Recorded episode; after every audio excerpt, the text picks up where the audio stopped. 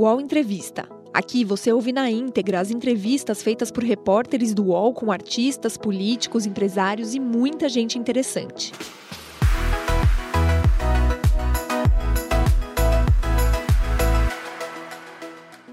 Olá, bom dia. O UOL entrevista hoje o ex-presidente da República, Michel Temer. Participam desta conversa comigo a jornalista Carla Araújo e o jornalista Alberto Bombig. É, veja agora um resumo da carreira política de Michel Temer. Michel Temer nasceu em Tietê, no interior de São Paulo. Caçula de oito irmãos, é de uma família libanesa que imigrou para o Brasil em 1925. Formado em Direito pela Universidade de São Paulo e doutor pela Pontifícia Universidade Católica de São Paulo, tornou-se procurador do Estado em 1970. Em 1983, foi nomeado Procurador-Geral de São Paulo. No ano seguinte, assumiu a Secretaria de Segurança Pública, cargo que voltou a ocupar no início dos anos 1990. Elegeu-se deputado federal pelo PMDB em 1986 e participou ativamente da Assembleia Nacional Constituinte, quando se destacou pelo conhecimento na área constitucional. Após a Constituinte, foi reeleito deputado federal e exerceu seis mandatos, todos pelo PMDB.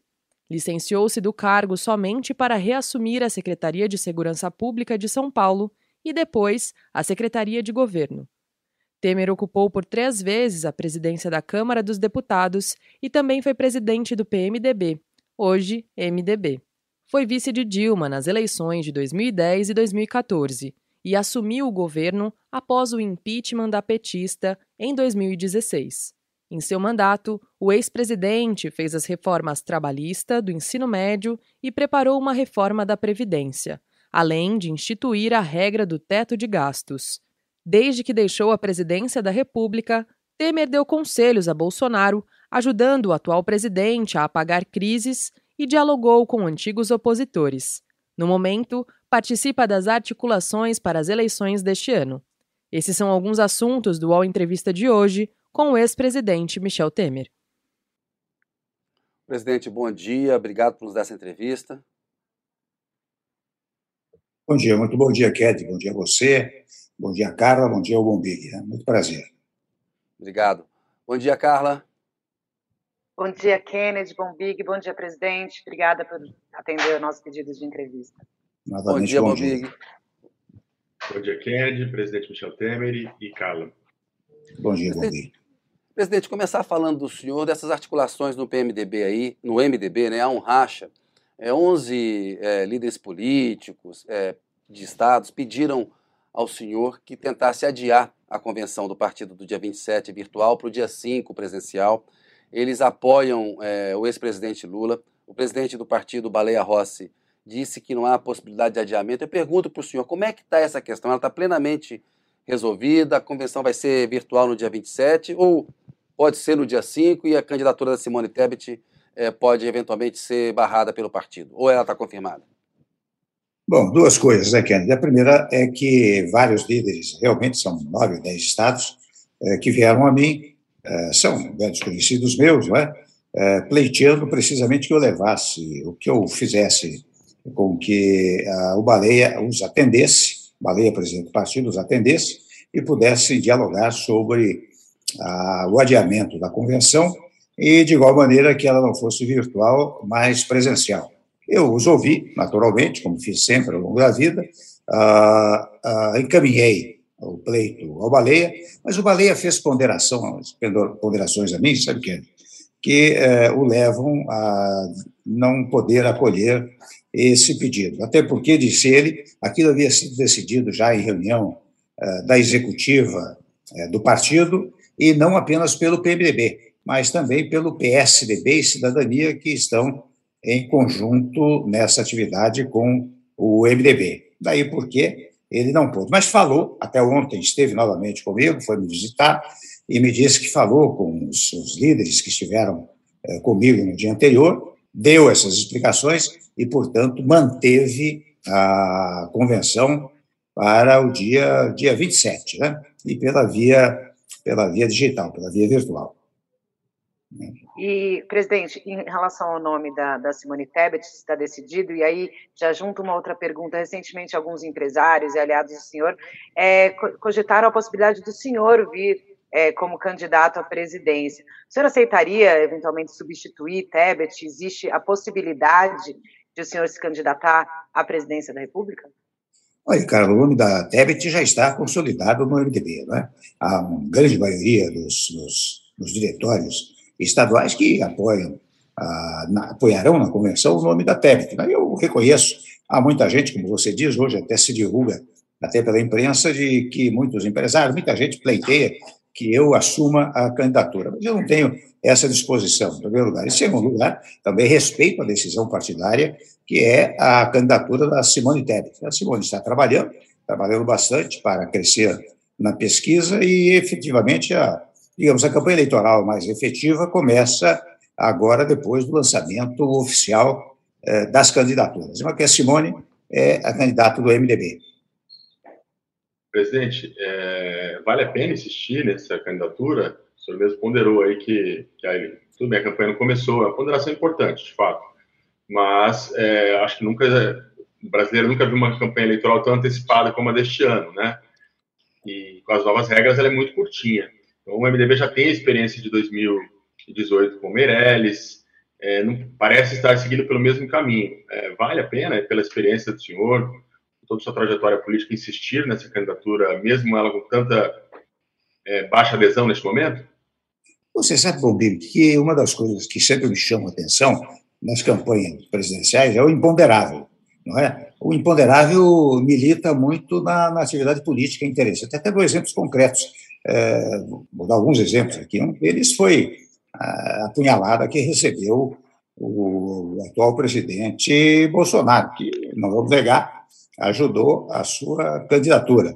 Aquela, aquele falecimento triste do num acidente aéreo do governador Eduardo Campos, não é? Que era um candidato forte à presidência da República. Mas recentemente Presidente, a por que você acha que a facada ajudou o Bolsonaro? Por que, que você acha que a facada ajudou o Bolsonaro? É, eu vou só concluir aqui, que para dizer do Dória, né? O Dória ninguém esperava que ele que ele desistisse, fez um bom governo em São Paulo, e entretanto desistiu da candidatura. Então, imponderável é, conta muito. E eu digo, agora respondendo ao Kennedy, que, na verdade, aquilo fez com que ele ocupasse espaço é, na imprensa que talvez não ocupasse na campanha normal. Ele tinha pouco tempo é, de televisão, pouco tempo de comunicação, é? e aquilo fez com que ele não saísse da, da imprensa durante todo vários meses. Né? Por isso que eu, pessoalmente, embora não seja jornalista político, eu acho que ajudou ajudou razoavelmente a campanha dele. E aí eu, eu ressalto a ideia do imponderável. Né? É, o senhor fala da questão do imponderável, e de fato é isso, o sobrenatural de Almeida, como diria o Nelson Rodrigues. Mas a gente tem visto, é, presidente, as pesquisas mostram uma votação muito constante, uma intenção de voto muito constante, tanto para o Lula quanto para o Bolsonaro. A terceira via tentou vários nomes, Moro, Dória, no início tinham seis, sete candidatos, agora com a Simone Tebet, que está com uma intenção de voto mais baixa do que a do Dória. É, de fato, vê algum espaço para se quebrar essa polarização ou a gente vai chegar é, é, nessa eleição no, no, primeiro turno já com uma lógica aí de segundo turno, Lula e, e Bolsonaro, e, e, vai ser isso mesmo? A primeira coisa que eu quero dizer, que eu tenho dito, dito seguidamente, é, você disse bem, a chamada terceira via né, tinha sete, oito candidaturas, e todas elas se reuniam para dizer, olha aqui, nós vamos escolher um candidato e todos nós vamos nos concentrar é, nesse nome, nessa candidatura. Portanto, seria uma força muito significativa. Mas interessante, Ken, eu é, detectei ao longo do tempo que os candidatos não apenas abandonaram a sua candidatura, como abandonaram a ideia da terceira via. Por isso que a, terceira, a chamada terceira via ficou numa situação é, bastante delicada e, quem sabe, até é, fragilizada. Primeiro ponto. O segundo ponto, nós temos muito tempo pela frente, né, Kennedy? Eu, é, são, quase, são quase 70 dias ainda né, para as eleições. Muita coisa pode acontecer, é difícil saber o que vai acontecer. De repente, a candidata do MDB, a Simone, pode crescer.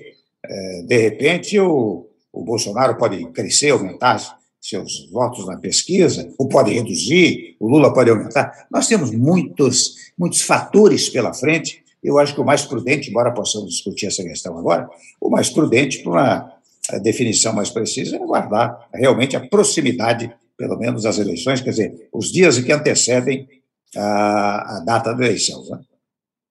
Presidente, é, nessa conversa aí com alguns integrantes do MDB que apoiaram o Lula, também tinha-se a intenção de fazer uma aproximação do senhor com o ex-presidente Lula. O senhor sempre aí conhecido como um político do diálogo, né?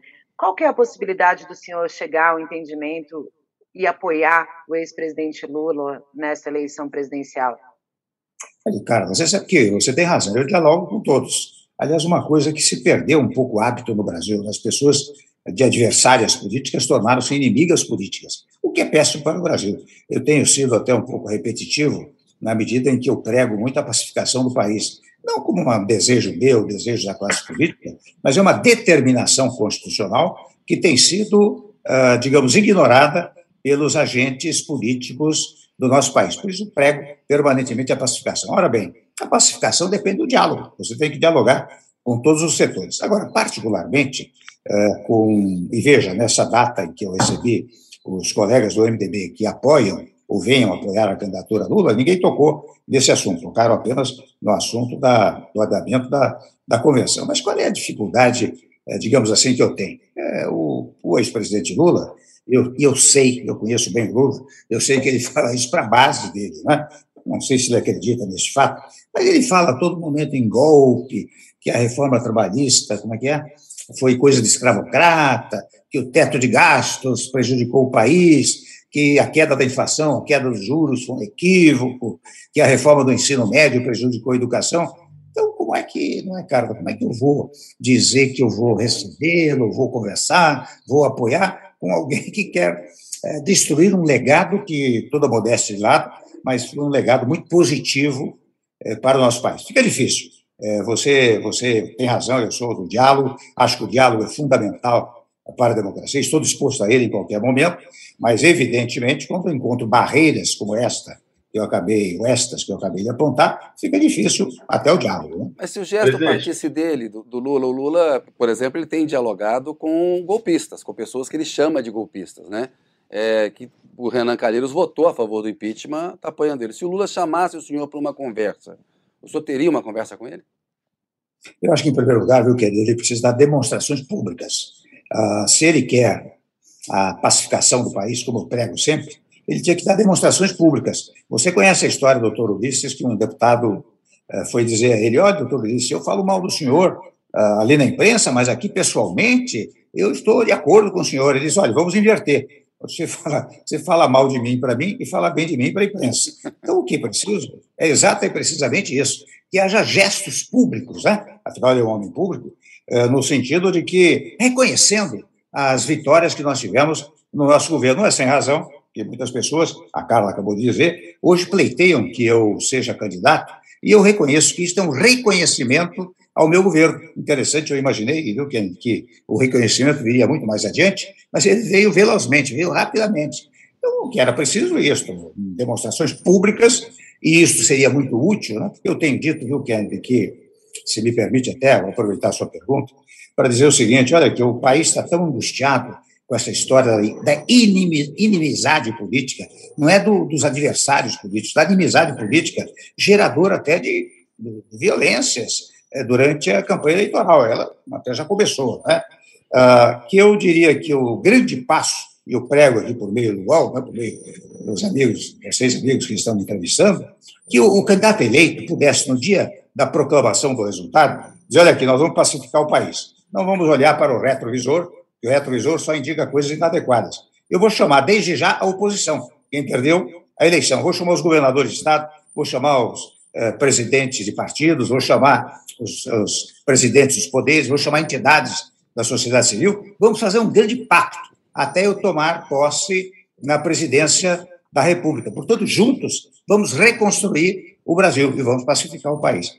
Este, esta seria uma mensagem que o povo tem absoluta certeza aplaudiria. Presidente, é, eu queria insistir nesse ponto. Ontem, quando, quando já estava divulgando a informação de que a gente entrevistaria o senhor, como estamos aqui fazendo agora, uma fonte muito boa me ligou e disse que o senhor estava muito animado com a possibilidade de ser candidato. E agora, e, e uma das justificativas que ela me apresentou foi dizer que o senhor queria defender esse legado da sua gestão. que isso aí entende foi uma, uma gestão de reconstrução, que pegou o país num momento muito difícil, é, abriu caminhos, modernizou, deixou coisas importantes para o futuro. Então, eu queria insistir, eu sei que a Carla já perguntou, mas eu queria voltar. É, diante disso o senhor está falando, não fica aí, então, já que o MDB vai ter um candidato, por que esse candidato não ser o senhor para, para é, dar essa mensagem que o senhor está dando e até defender, porque no final das contas também, o senhor falou do Lula, mas o governo Bolsonaro estourou o teto de gastos, né? Junto, inclusive, com o voto até da própria senadora Simone Tebet, né? Tem alguma chance do senhor fazer esse, é, aceitar esse papel? Olha, Bombig, você sabe que eu tenho que receber com muita alegria essa coisa das pessoas que querem minha candidatura, porque, volto a dizer a você, é um reconhecimento ao meu governo. Não poderia ficar entristecido em função disso. Fico, uh, me regozijo com estas manifestações. Né? Agora, eu espero que o nosso MDB, a candidata, inclusive, eh, defenda o nosso, o nosso legado. Né?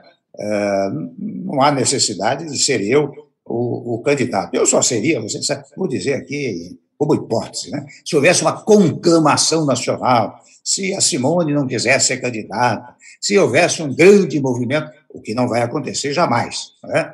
É, então, eu acho que a Simone pode, como candidata do MDB, os candidatos a deputados, é, senadores é, do MDB podem defender esse legado. Aliás, se defenderem, façam bem. Basta dizer que nós recuperamos o PIB, que era negativo, em quase 4% em maio de 16 e que se tornou positivo um ano e três meses depois. Né?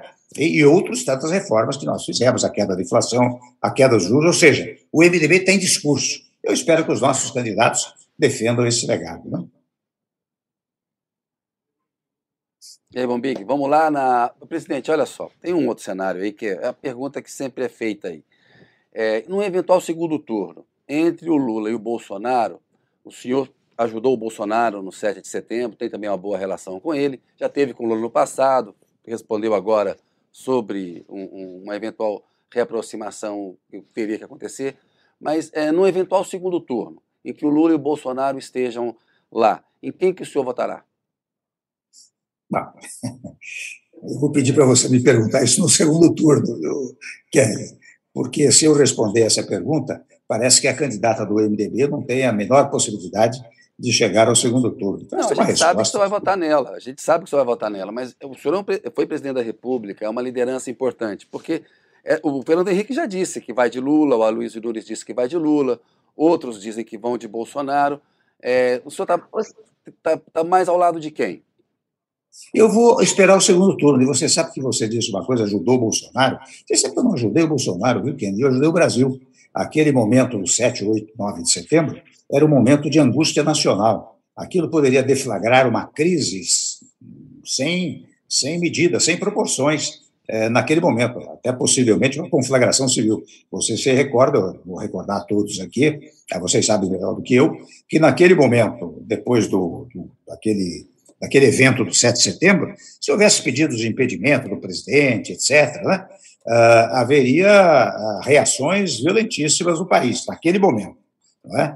é? e o que eu fiz foi ajudar o Brasil, ajudar a pacificar o Brasil. Aliás, fazer uma coisa, eu, Kevin, você sabe bem disso, que, que está na Constituição, que é a harmonia entre os poderes. E a harmonia você só consegue mediante diálogo. E o que, que nós fizemos naqueles dois dias, no dia 8 e dia 9 é, de setembro daquele ano? Foi restabelecer o diálogo entre o Executivo e o Judiciário. Nada mais do que isso. Uma coisa singelíssima. Mas vejam vocês o, o, o efeito que causou foi um efeito como se fosse uma coisa extraordinária.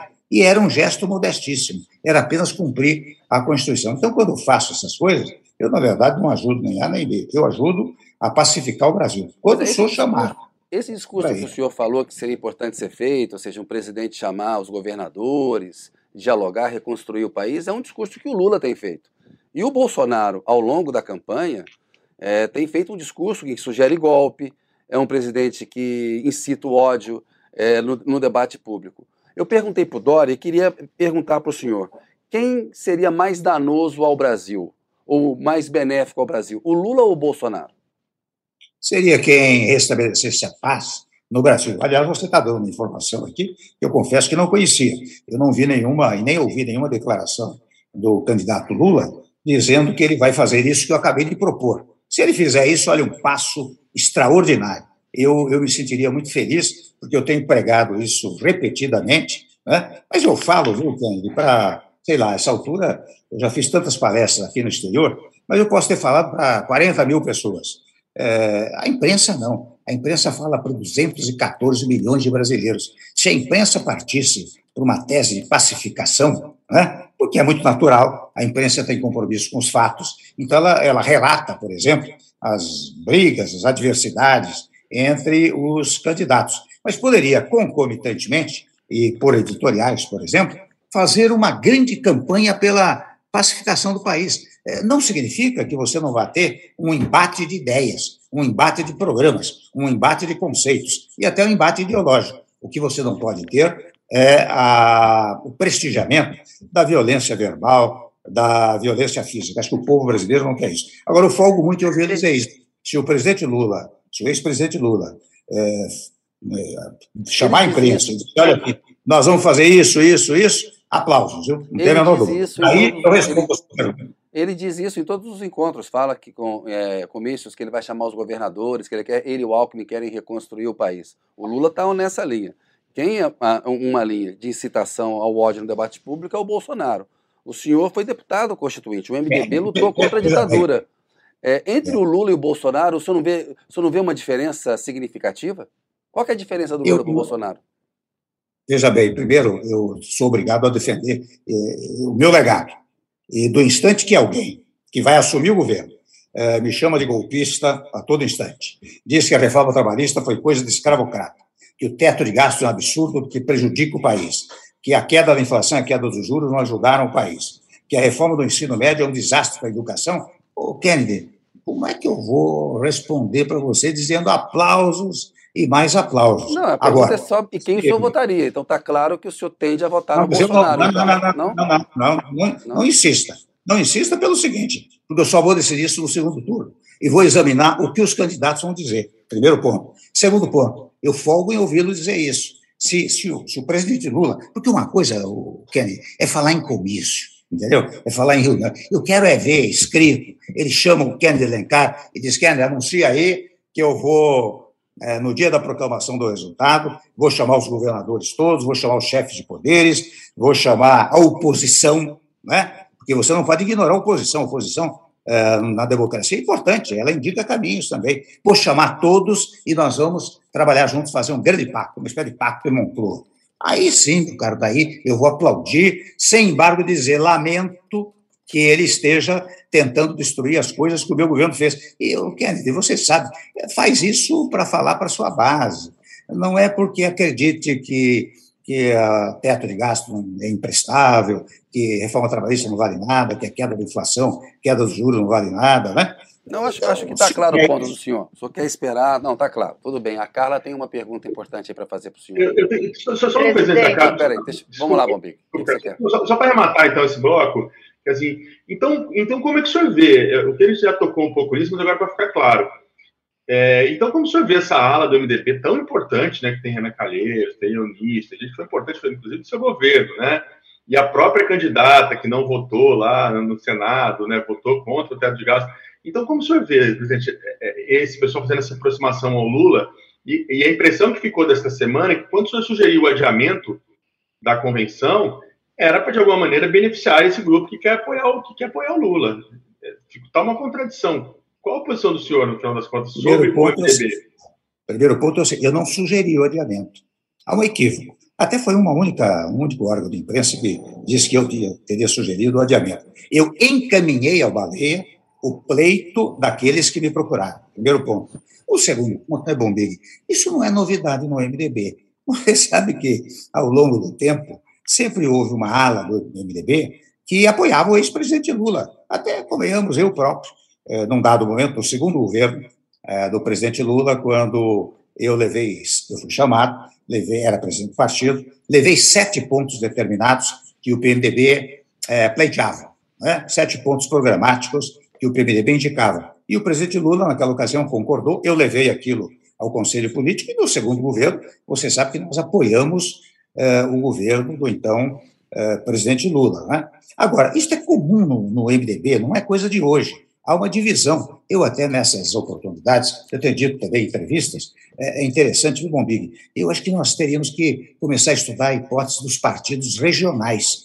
porque nós temos partido nacional, mas com vocação uh, local, com vocação regional. Por isso que eh, eu, eu me recordo, eu tenho episódios, viu, Bombig, de gente que durante o meu governo, gente do MDB, é, trabalhou contra o meu governo, porque nós estávamos em campo eleitoral em 18 e, e, e eles vinham a mim e diziam, nós vamos precisar, porque lá no nosso estado, se nós não apoiarmos o presidente Lula, né, nós teremos dificuldades para a reeleição.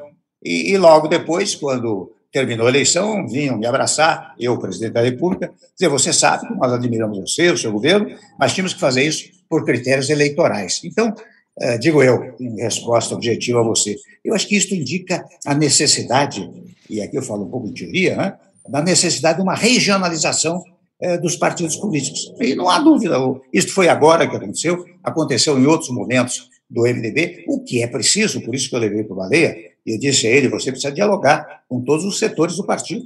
Eu presidi o partido tantos anos e dialogava com todos os setores. Por isso que eu mantinha uma relativa unidade de ação do MDB, pelo menos no plano conversor.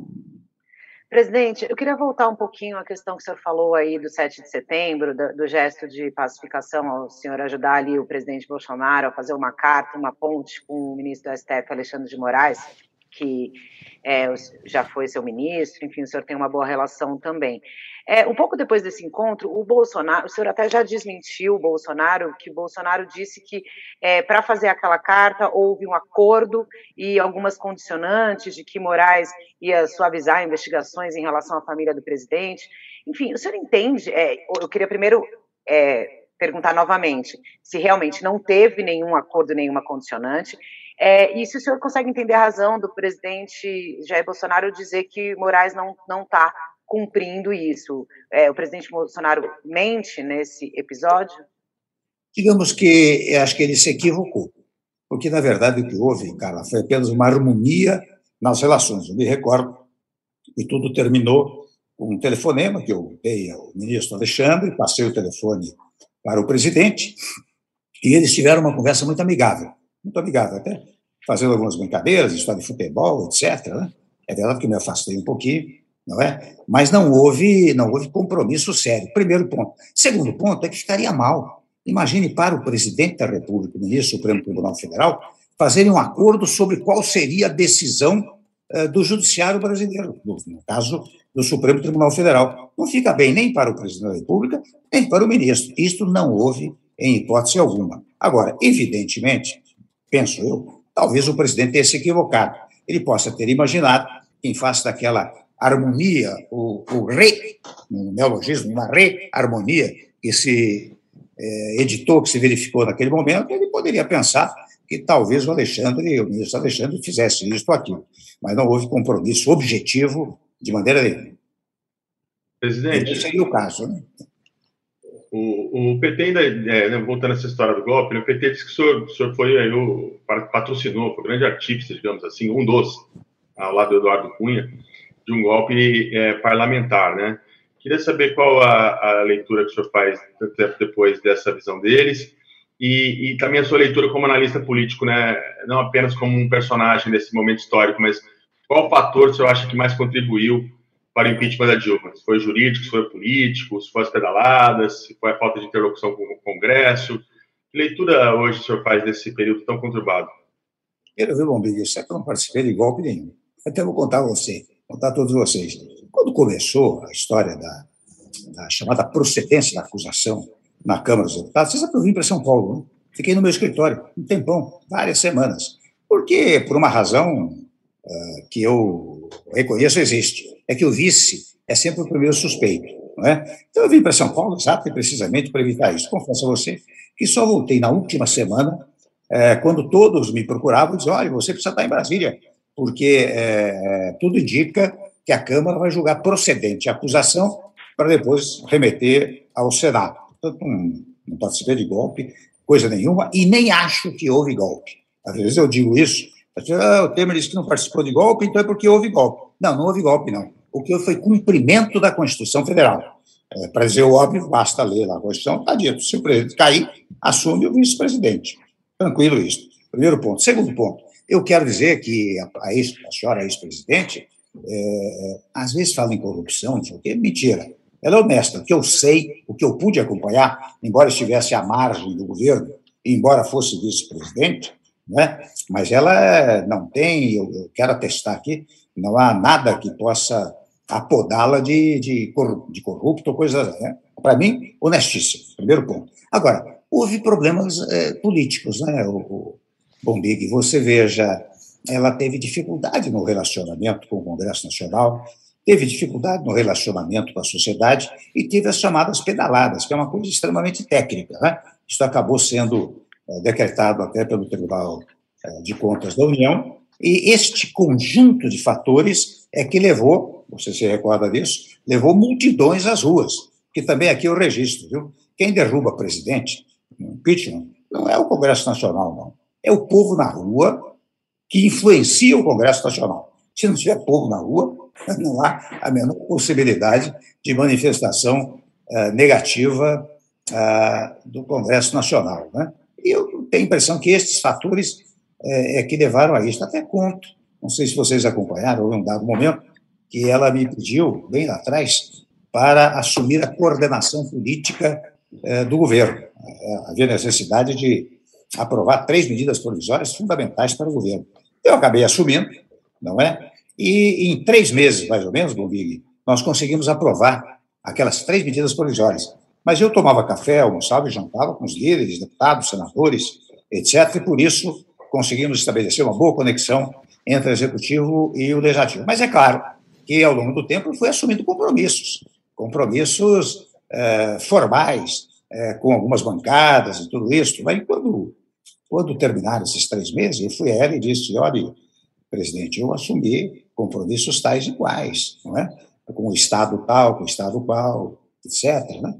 Posso pedir aos ministros eh, da pasta para fazer isso imediatamente? Né? Ela disse: não, não faça isso, não, Temer. Não faça isso, isso está aqui. É melhor você ficar na macropolítica. E daí eu percebi, como macropolítica não é nada, né? É, eu percebi que não poderia continuar. Mas foi isso, eu não, não tive nenhuma participação em nada, e nem foi golpe parlamentar. É porque foi levado adiante por, pelo Congresso, né? É, presidido pelo presidente do Supremo Tribunal Federal. Né? Eu não posso admitir a, a ideia de golpe que tanto se alardeia. Né? Presidente, só para concluir rapidinho nessa questão, a gente está muito no passado, eu vou trazer ela para o presente.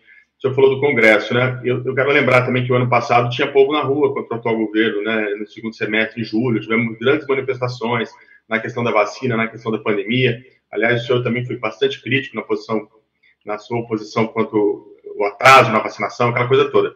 Como é que o senhor vê? O senhor foi presidente da Câmara, é, como é que o senhor vê o papel do, do Arthur Lira com, é, sentado na cadeira que já foi de Ulisses Guimarães, já foi do senhor, já foi de tanta gente aí, né? Ele não, nem, nem é, é, dar opiniões sobre os arrobos do Bolsonaro, esse ataque às urnas, ele, ele tem, tem dado ultimamente, né? E tem atuado como um esteio para segurar o presidente de qualquer forma no cargo. Qual a sua visão da, da, da gestão do Arthur Lira? Bom, são duas vertentes, né, Rui? Uma política e outra jurídica. Na política, ele é aliado do presidente Bolsonaro de alguma maneira, é mais ou menos natural que ele perfile, digamos assim, as teses do presidente. Outra vertente é a vertente jurídica. E aí está em pauta, estão em pauta, as 140 pedidos uh, de impedimento. Né?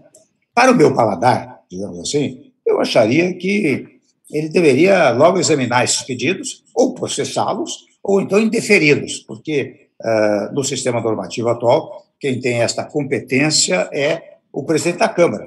Você sabe que aqui no Brasil, os pedidos de impedimento já viraram moda há muito tempo. Um dia eu levantei, desde o tempo do Itamar até hoje, houve 396 pedidos de impedimento. Né? E eu me recordo, quando o presidente era o presidente Fernando Henrique, vinham pedidos de impedimento, eu examinava, indeferia, indeferia, ia para o plenário, o plenário é, consolidava, isso é um foco jurídico, não é um foco político. Então, tem essas duas vertentes do presidente Lira. Né? Politicamente, ele tem uma posição, e juridicamente, talvez, se ele examinasse os pedidos e até os indeferisse, ou os deferisse, que fosse, ele juridicamente procederia adequadamente. O presidente, depois que o senhor deixou a, a, presidência em 2019, o senhor chegou a ser preso por ordem do Marcelo Bretas, numa operação chamada de Filhote da Lava Jato. O senhor passou um período curto na prisão e conseguiu vitórias judiciais nesse caso. O Rodrigo Janot, então procurador-geral da República no seu governo, fez duas denúncias contra o senhor.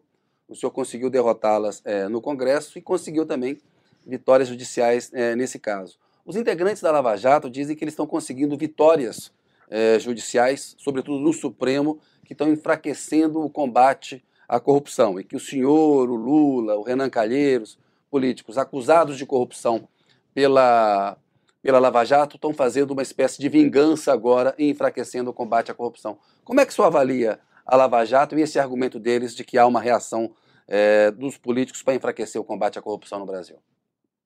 Em primeiro lugar, você usou uma, uma palavra inadequada aí, no caso daquele, daquele juiz do Rio de Janeiro. Né?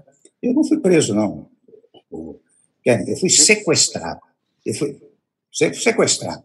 Porque preso é alguém que sofre, primeiro, um indiciamento da Polícia Federal, depois do indiciamento, você tem a eventual denúncia do Ministério Público, e depois da denúncia do Ministério Público é que pode entrar em pauta até as chamadas uh, prisões temporárias, etc. Portanto, o juiz pode decidir.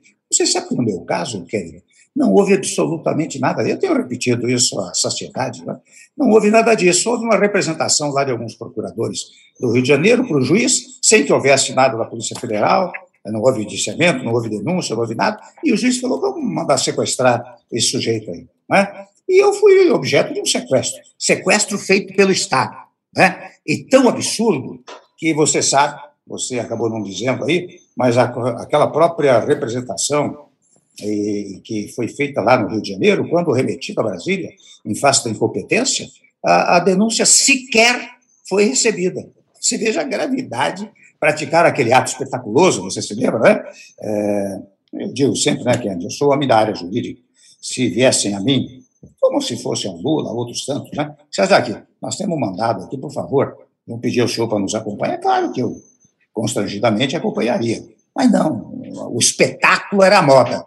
Então, qual era a solução? A solução era fazer uma coisa na rua, um espetáculo estrangeiro. Até vou dizer a você, viu, Kennedy? Você sabe que aquele gesto inadequado, aquele sequestro, talvez tenha sido o início do combate à chamada Lava Jato, que desde já, eu respondo a você, ela produziu um efeito positivo.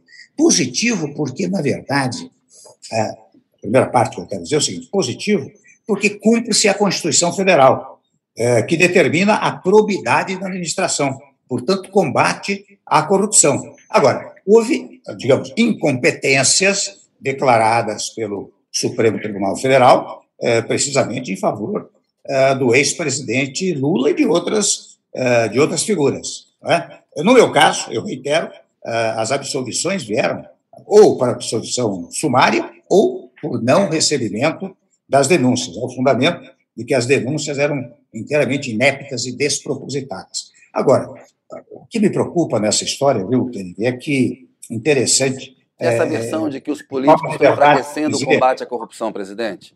Essa versão é, de que os políticos estão enfraquecendo o combate à corrupção? Deixa eu dizer a você. É, sabe por que dizem que enfraquece o combate à corrupção? Porque acredita-se, e nisto muitos divulgam, que somente certas pessoas físicas, é A, B, C, D, E, F, G, é que têm condições de combater a corrupção. Se estas pessoas físicas nominadas não combaterem a corrupção, não tem mais combate à corrupção. Data vênia é falso, porque a determinação, reitero, é uma determinação da Constituição e, e até convenhamos que presta-se um desserviço ao combate à corrupção ao se dizer que se determinadas pessoas físicas não a combaterem, não haverá combate. Pelo contrário, tem que haver esta uma determinação, todas as autoridades públicas onde agir, agir com probidade e, portanto, combaterem a corrupção. Acho um grande equívoco em relação a essa história da Lava Jato. Aliás, Lava Jato é uma expressão jornalística, né? A expressão correta é combate à corrupção. Só isso. Valeu a pena é o nome da operação. Da oi, oi, Carla, por favor. Não, é que Lava Jato é o nome da operação, né? Pois é, mas é prefeito jornalístico. Você veja que eu sou contra essas coisas, porque sabe que é, Carla? Quem está na área jurídica tem uma responsabilidade extraordinária com as palavras, com os gestos, indo particular com as decisões. É? É que, é as, investi as, investigações iniciais começaram com aquela escuta do doleiro, num posto de gasolina, num, num, um lava-jato em Brasília, Janene, e a partir daí a coisa pegou. Mas, presidente, valeu a pena ser presidente da República ou o senhor acha que pagou é, um preço alto demais? Ah, valeu a pena aquele. Eu não. Você sabe que é interessante, viu, Ken? Ah, nós tivemos uma oposição, oposição política ferocíssima. E eu compreendi a oposição. Porque quem perdeu oposição, é, quem perdeu o poder, ficou na oposição. Eu dizia, ah, a oposição cabe opor-se.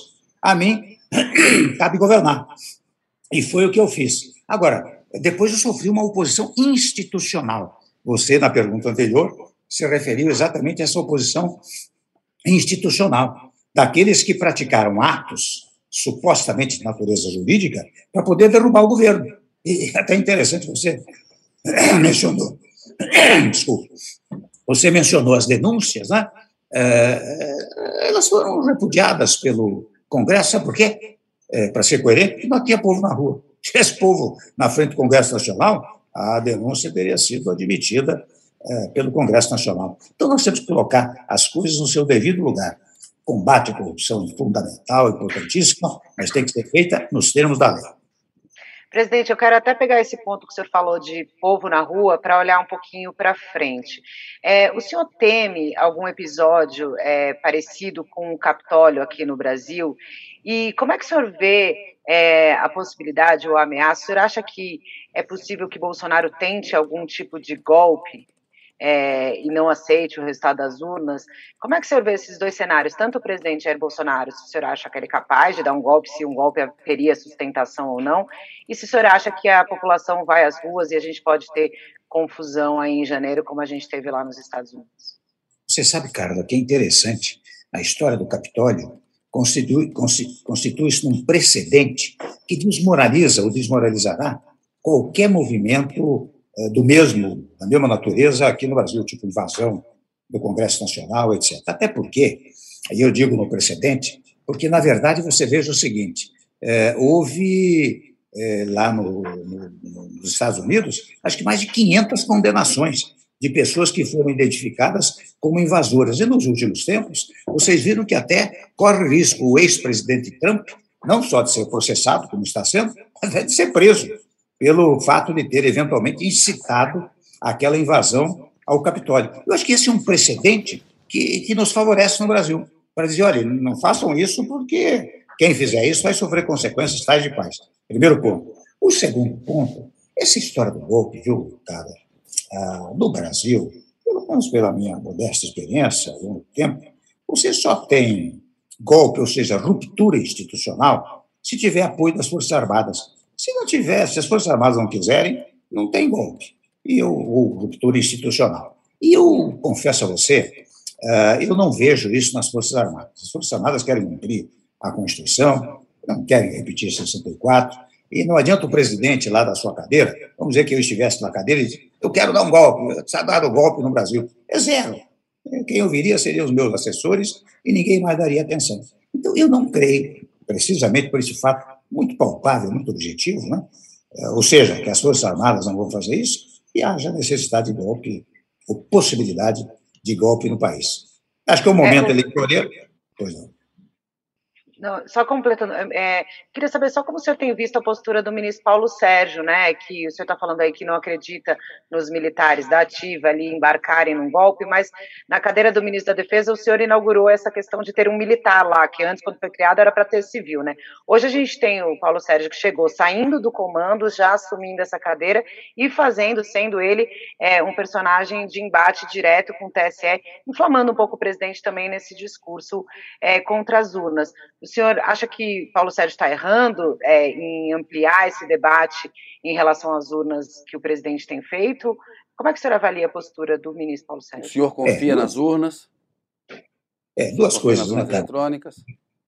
É, duas coisas. Primeiro que, você sabe quando o meio militar, né? O Lula, na época, era aposentado, é, como é que é? Na reserva. Reserva.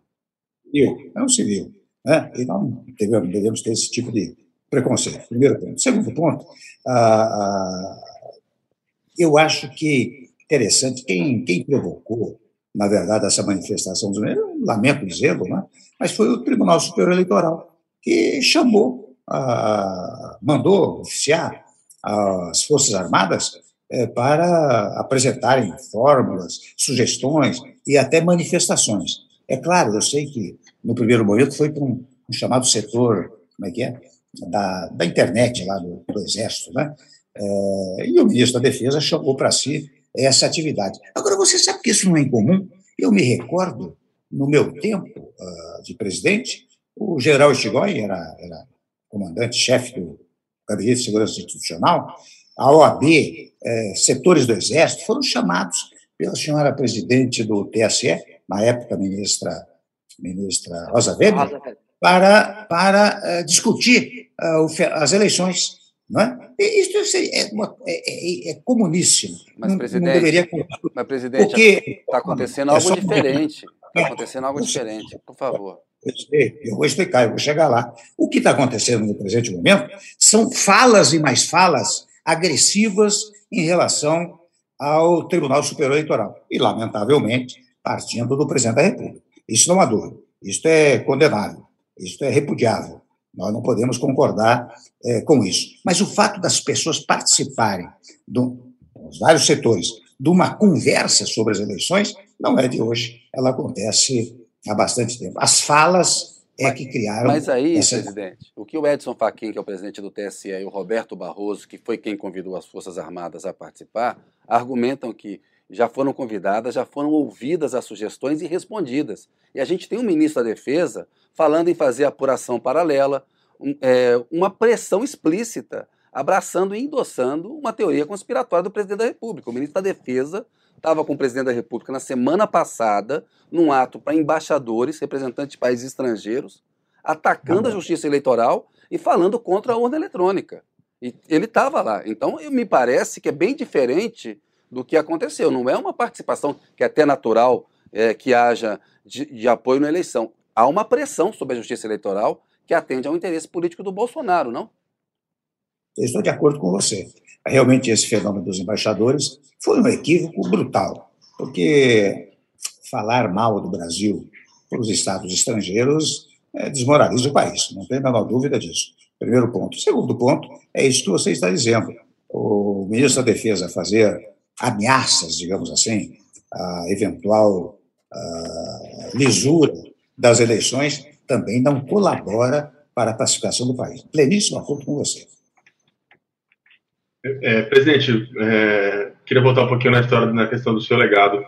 Como é que o senhor quer ser lembrado? Qual, qual que o senhor acha que foi a grande é, obra que o senhor deixa dessa passagem pela presidência? E ouvir o senhor falar, eu, eu tenho acompanhado muitas entrevistas, já tivemos, já fiz muitas entrevistas com o senhor, senti o senhor bem hoje é, um tanto contundente nessa questão do, da Lava Jato, do lavajatismo, desse processo, da sua, da sua prisão. Então eu pergunto qual é o seu legado e se o senhor acha que de alguma forma o senhor foi uma vítima desse movimento que se convencionou chamar de lava-jatismo. Bom, em primeiro lugar, para repetir a, a, palavra, né, é, foi uma pena que tivesse feito o sequestro, porque o sequestro acabou desvalorizando a Lava Jato. Começou o início da desmoralização da Lava Jato, que foi tão exagerado, né, daí que eu chamo de sequestro. E você sabe que era sequestro mesmo, Bombique? Você sabe que havia duas pessoas que me acompanhavam? Uma delas armada, a primeira impressão é que estava sendo sequestrado. O sujeito quase puxou a arma. Veja que perigo quando as coisas são feitas dessa maneira. Primeiro ponto. O segundo ponto é que, é, na verdade, eu nunca fui contundente em relação à Lava Jato.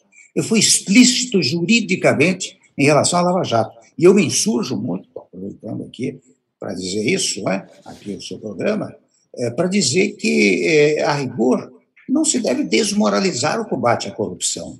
Deve-se incentivar o combate à corrupção. O que não se deve é incentivar o combate à corrupção apenas por determinadas figuras.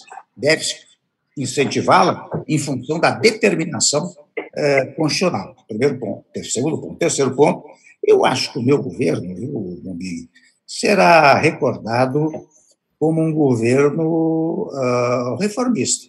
Nós fizemos reformas, ninguém pode negar isso. Reformas que deram resultado. Olha aqui, Nós fizemos uma reforma trabalhista que não gerou uma greve de trabalhadores no país. Sabe por quê? Fizemos diálogo. Durante oito meses, houve conversas com setores os mais variados, tanto empregado como empregador, porque é interessante, viu, Bombig? As duas forças produtivas do país são empregado e empregador. E o que eu vejo muitas vezes é, é tentar jogar uns contra outros, quando, na verdade, eles têm que harmonizar a sua atividade. Por isso que a redução da litigiosidade entre, eu tenho sido até muito repetitivo nisso, a redução da litigiosidade entre essas duas grandes forças produtivas do país é fundamental, porque daí nasce o diálogo, nasce a harmonia, nascem salários adequados, é, não é? Você quer combater o desemprego, por exemplo. Para combater o desemprego, tem que ter emprego. Para ter emprego, tem que ter empregador. É? Então, você tem que compatibilizar essas duas forças do país. Eu fiz isso. Né? É, você a reforma do ensino médio, que agora começa a ser aplicada, de qualquer maneira, a reforma trabalhista, ainda há poucos dias, um editorial do Globo é, dizia, com dados concretos, objetivos, numéricos, o quanto a reforma trabalhista é, produziu pelo país, reconhecido, é, embora tardiamente, mas satisfatoriamente. Não é? é? ninguém vai dizer que, que a queda da inflação, a queda dos juros foi, foi negativa. Aí fora da Previdência, convenhamos, era outro vespeiro, nós conseguimos levar adiante até quase o final, só não pudemos votá-la em face daqueles acontecimentos que vocês mencionaram, não é? mas é, foi aprovada logo no começo do governo Bolsonaro. Então, eu acho que serei recordado como um reformista e alguém que não combateu, é, digamos assim, é, com as armas do governo a oposição. A oposição se opunha, eu até vou dizer a você, sabe que houve momentos que eu ouvia a oposição, que a oposição dizia, e, oposição na democracia é fundamental, porque ela critica, ela diz certas coisas que o governante ouve e diz, opa, aqui eu tenho que tomar esse caminho, tem toda a razão, não é? Eu sempre acho que serei recordado é, dessa maneira. E hoje, pelo tema da pacificação, né? da paz, da harmonia, que é uma determinação, reitero, da própria Constituição Federal. O UOL Entrevista volta já.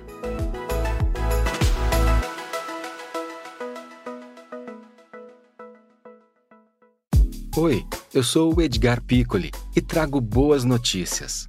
Isso, Trago Boas Notícias é um podcast original Spotify produzido pelo UOL para você se informar e relaxar. As histórias que eu conto aqui são de Ecoa, a plataforma do UOL por um mundo melhor. De segunda a sexta-feira, às seis da tarde, tem um novo episódio grátis no Spotify e no UOL. Dá também para baixar e ouvir offline, quando você quiser. Presidente, a gente já está chegando ao fio, vou fazer duas perguntas em uma. Pensando nessa questão do seu legado primeiro, tem algum arrependimento, coisa que o senhor faria diferente? E aí o senhor falou aí sobre é, a, a, figura do presidente da República, a importância dos atos. Eu queria que o senhor também fizesse uma avaliação de acertos e erros do Bolsonaro. Como é, como é que está essa balança na sua avaliação? O Bolsonaro erra mais, acerta mais? O que, que o senhor destacaria aí é, nesses três anos de governo Bolsonaro também? Eu acho que ele errou em prejuízo dele, viu, Carla? Porque, veja bem, na história da vacina, este foi o grande erro, o mais substancioso, né? Uh, se ele, logo no começo da história da, do Covid, uh, tivesse assumido o combate à pandemia, tivesse chamado os governadores, importado as vacinas, uh, visitado os estados, né?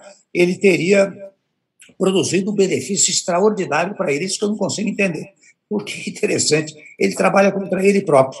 É, veja você que o governo acabou destinando mais de 80, 90 bilhões de reais para os vulneráveis, para a micro pequena empresa, e, entretanto, o inimigo dele é a vacina. Né? Este foi um erro político é, lamentável.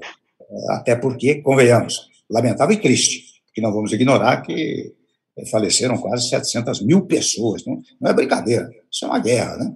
Então foi um erro é, lamentável que, lamento dizer, ele cometeu. Presidente, o, o, o, Bolsonaro se elegeu aí com uma crítica muito forte ao, ao, chamado Centrão, né? Esse bloco de partidos conservadores que, inclusive, é, deram apoio ao seu governo, apoio parlamentar ao seu governo. Depois, quando a situação ficou mais difícil, ele foi perdendo apoio, apoio é, nas pesquisas, apoio da população, como o senhor gosta de ressaltar. Ele abraçou esse bloco, está totalmente junto com o Centrão. É, para o futuro, é possível quem for eleito, é, seja Lula, ou seja Bolsonaro, ou seja Simone Tebet, ou Janones, é possível governar sem o Centrão? Não, não é possível governar sem o Congresso. Isso é fundamental. Porque você veja, você, presidente da República, você manda projeto de lei, projeto de emenda à Constituição, edita medida provisória, precisa ser convertido em lei. Então, você tem que governar junto com o Congresso Nacional, que foi o que eu fiz no meu governo. Eu não tenho nenhum preconceito essa história de se é centrão, não é centrão, porque é interessante, viu, Lombigo, de vez em quando dizem, ah, ele não deveria aceitar é, nenhum apoio daqueles, daquele pessoal que é rotulado como centrão. Né? Se é assim, por coerência, o presidente teria que dizer: olha, eu não quero o voto dessa gente, não, que essa gente não é adequada para apoiar o meu governo. De modo que eu quero que eles não votem comigo. O Bombig, ele já sairia com, perdendo 140, 150 votos de início. Então, respondendo a sua pergunta, você tem que ter apoio do Congresso. De onde vem o apoio, não importa. Você não pode negar a aprovação de eventuais atos que o Executivo venha a editar com apoio do Congresso Nacional. Ô, presidente, estamos chegando aqui no final e antes do Pinga Fogo, tem uma pergunta que eu estava brincando com o pessoal aqui na redação, eles querem que eu faça para o senhor, que é sobre a autoestima Temer. Eles ficam falando, é, citando exemplos de que o senhor, mesmo em momentos difíceis, tinha um otimismo e se colocava de uma maneira, isso virou um bordão no Brasil. Quando alguém tem uma autoestima alta, se fala que ele tem uma autoestima Temer. O senhor tem uma autoestima alta, uma autoestima Temer? Como está a carreira de, de poeta? Como é que o senhor vê essa questão aí? Autoestima real, verdadeira, não é, não é exagerada. E, e essa, se essa autoestima pudesse alcançar todos os brasileiros, porque eu prego sempre, né, Kenny, você me conhece há muito tempo, eu prego sempre otimismo, eu não sou pessimista, né? porque o pessimista gera atos e eh, gestos negativos. O otimista gera gestos eh, positivos. Né? E acho que o Brasil precisa de otimismo. Nós estamos né, muito pessimistas eh, no nosso país. Né? E, e, nós temos, eu, eu tenho viajado aí para o exterior, feito palestras, eu vejo que as pessoas querem aplicar, investir no Brasil, são bilhões de dólares. Então, uh, eu não sei se as pessoas acham que eu, sou, eu me, me autoestimo demais, eu me autoestimo na proporção daquilo que eu, que eu faço. Mas até, é, não sei se isso vai ser objeto de crítica, é, é, eu não sou carro alegórico, né? eu não fico me exibindo toda hora, e nem tenho jeito para isso, né? nem tenho jeito para isso. Então, se a autoestima não é, não é por culpa minha, é porque os outros veem uma certa pretensão a essa estima. Né? E a carreira de poeta? Ah, esta. Você sabe que eu estou escrevendo é, agora crônicas, né? Logo, logo, se Deus quiser, eu consigo lançar mais um livro de crônicas, e foi meu sonho desde os 16 anos, né? É ser escritor, mas a vida foi me levando para um lado, e foi o lado político, o lado técnico, né? escrevi livros técnicos, mas o que mais me encantou foi quando eu publiquei aquele modesto, aquele modesto livro de poemas, né? E eu imaginava viu, que, eu ia apanhar para burro, porque imagine alguém na vida pública, né? Escrevendo poesia, né? Mas interessante, não, não apoiei. Vamos aguardar o próximo livro aí. Presidente, vamos fazer um pinga-fogo aqui, rapidamente, uma, duas palavras. Vamos lá. É Lava Jato. Importante para o país, desde que centrada na ordem jurídica. Rodrigo Janot.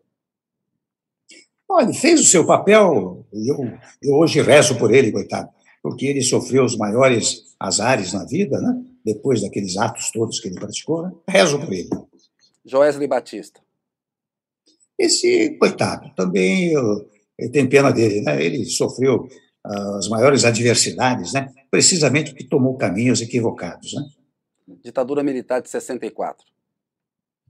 Negativa, né? José Sarney. Sempre. Desculpe. Ah, uma grande. Não, negativa. Negativa, isso Perdão. fez um complemento na ditadura. Negativa, nunca deveria ter acontecido. José Sarney? Uma grande figura, né? Permitiu a transição, uh, com diálogo, permitiu a transição de um sistema autoritário para um sistema democrático. Fernando Collor de Mello? Também teve seu papel. Você sabe que sem embargo de ter sido impedido, mas eu me recordo dele falando uh, no incentivo a melhorar a indústria nacional, especialmente a indústria automobilística. Acho que teve seu papel. Cada presidente cumpriu o seu papel e ele cumpriu dele. Itamar Franco. Ah, de igual maneira, ao lado de Fernando Henrique, que produziu o Plano Real, né, que foi algo importantíssimo é, para o Brasil, especialmente sequenciado da Lei de Responsabilidade Fiscal. Né? Fernando Henrique Cardoso. Ah, este é figura também excepcional. Né? Tem, tem presença nacional e internacional, como político, mas particularmente como intelectual e especialmente como alguém é, prudente que obedece à ordem jurídica. Lula. Também teve seu papel. Você sabe que aqui no Brasil, as pessoas têm maneira de criticar os governos anteriores. O Lula teve, teve é, fatos positivos. A, a história de agregar os vários programas sociais e convertê-lo no chamado Bolsa Família produziu um resultado extraordinário para o Brasil, não tenho dúvida disso. Dilma Rousseff. Também teve seu papel, porque deu sequência à, à história, da, aquilo que o presidente Lula havia feito, né? mas cometeu, como pude responder numa pergunta, alguns equívocos de natureza política. Né? É, Jair Bolsonaro. Também tem, tem o seu estilo. É um estilo, digamos assim, é, incompatível com, com aquilo que as pessoas esperam. Né? Eu, um dia, se me permite dizer, é, uma das pouquíssimas vezes que falei com ele, eu disse a ele que o presidente da República não fala, o presidente da República se pronuncia que cada fala do presidente da República é um pronunciamento, causa efeito em todo o país. Michel Temer. Amigo de vocês e agradecendo a gentileza dessa belíssima entrevista, graças às suas perguntas. Marcela Temer. É minha amada, né? Brasil. Se Deus quiser, com o futuro é, que não vai tardar, porque nós já estamos no futuro. Né? Sempre se diz que o Brasil é o país do futuro, mas acho que ele está caminhando de uma maneira uh, que vai manter a democracia e vai prosperar cada vez mais. Presidente, chegamos aqui ao final. Agradeço muito aí o tempo do senhor, a entrevista. Muito obrigado, viu? Muito obrigado a vocês. Um abraço. Viu? Um abraço para o senhor. Abraço, Carla. Abraço, Bombig. Obrigada, presidente. Um abraço, Kennedy, Bombig, a todos. Obrigado, presidente. Um abraço, meus colegas. Pois é, obrigado, presidente. Agradeço aí o Bombig e a Carla. Chegamos aqui ao final de mais um UOL Entrevista. Um abraço e até a próxima. O UOL Entrevista e outros podcasts do UOL estão disponíveis em uol.com.br/podcast. Os programas também são publicados no YouTube, Spotify, Apple Podcasts, Google Podcasts e outras plataformas de distribuição de áudio.